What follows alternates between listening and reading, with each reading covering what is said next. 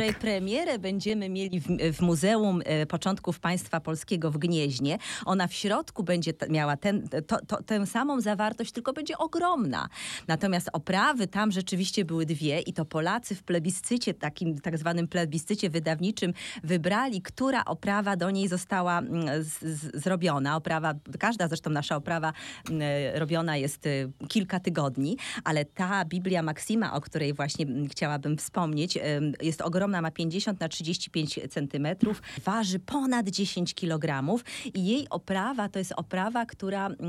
de facto leży y, w, znaczy y, y, nasza oprawa jest wzorowana na oprawie średniowiecznej, prawdziwie istniejącej średniowiecznej oprawie introligatorskiej, która spoczywa w Muzeum Wieków Średnich we Francji, w Muzeum de Cluny. Ale tej Biblii jeszcze nie można kupić, bo jej premiera dopiero będzie, tak jak powiedziałam, 28 lutego w Muzeum Początków Państwa Polskiego w Gnieźnie, gdzie będziemy robić uroczystą odsłonę tej gigantycznej, największej w Polsce Biblii, którą tak naprawdę ja osobiście porównuję tylko do słynnego średniowiecznego kodeks, kodeksu Gigas, czyli Biblii Diabła, gdzie, e, gdzie jest wizerunek diabła wskazujący na to, że mnich, który ją tworzył, współpracował razem z diabłem podczas tej jednej nocy, w której ją stworzył. Natomiast nasza Biblia nie jest Biblią diabła, jest to również Biblia tak naprawdę w,